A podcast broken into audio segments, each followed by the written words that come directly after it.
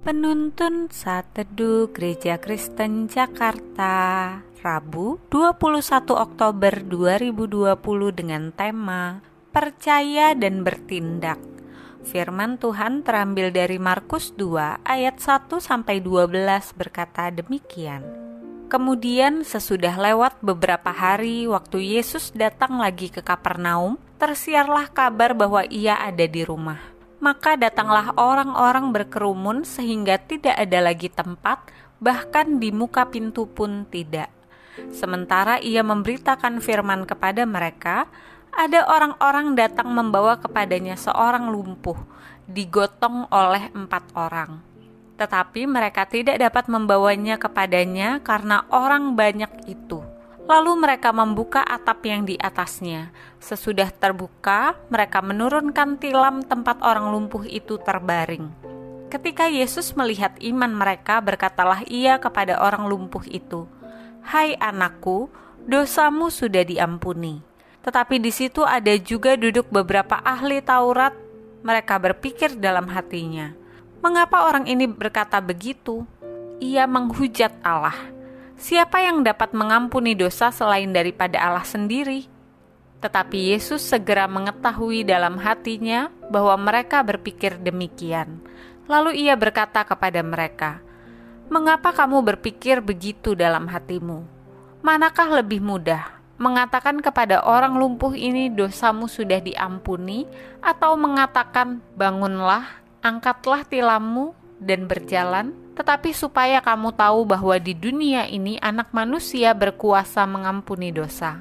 Berkatalah ia kepada orang lumpuh itu, Kepadamu kukatakan, bangunlah, angkatlah tempat tidurmu, dan pulanglah ke rumahmu. Dan orang itu pun bangun, segera mengangkat tempat tidurnya, dan pergi keluar di hadapan orang-orang itu, sehingga mereka semua takjub lalu memuliakan Allah katanya yang begini belum pernah kita lihat. Memperjuangkan masa depan bukan berarti mengandalkan kemampuan sendiri, tetapi dengan berserah kepada Tuhan. Bukan menyerah karena pasrah, tetapi berserah karena percaya.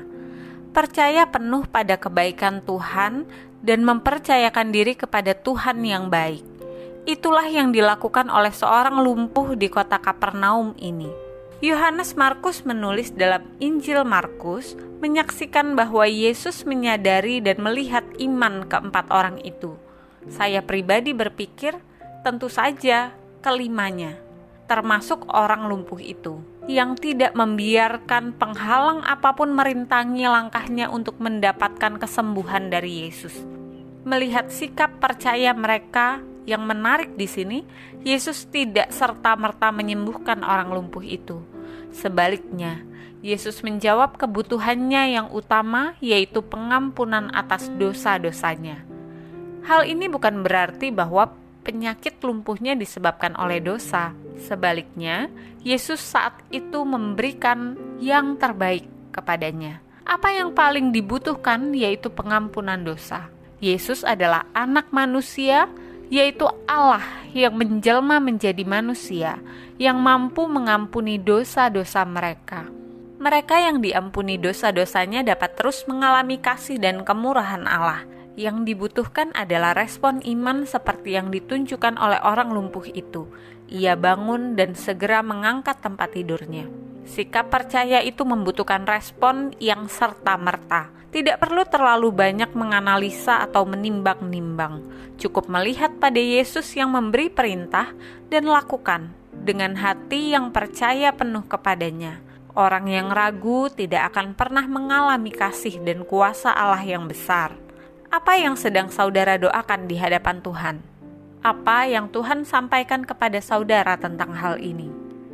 Percayalah dan lakukanlah jangan ragu. Niscaya saudara akan mengalami kasih dan kuasanya.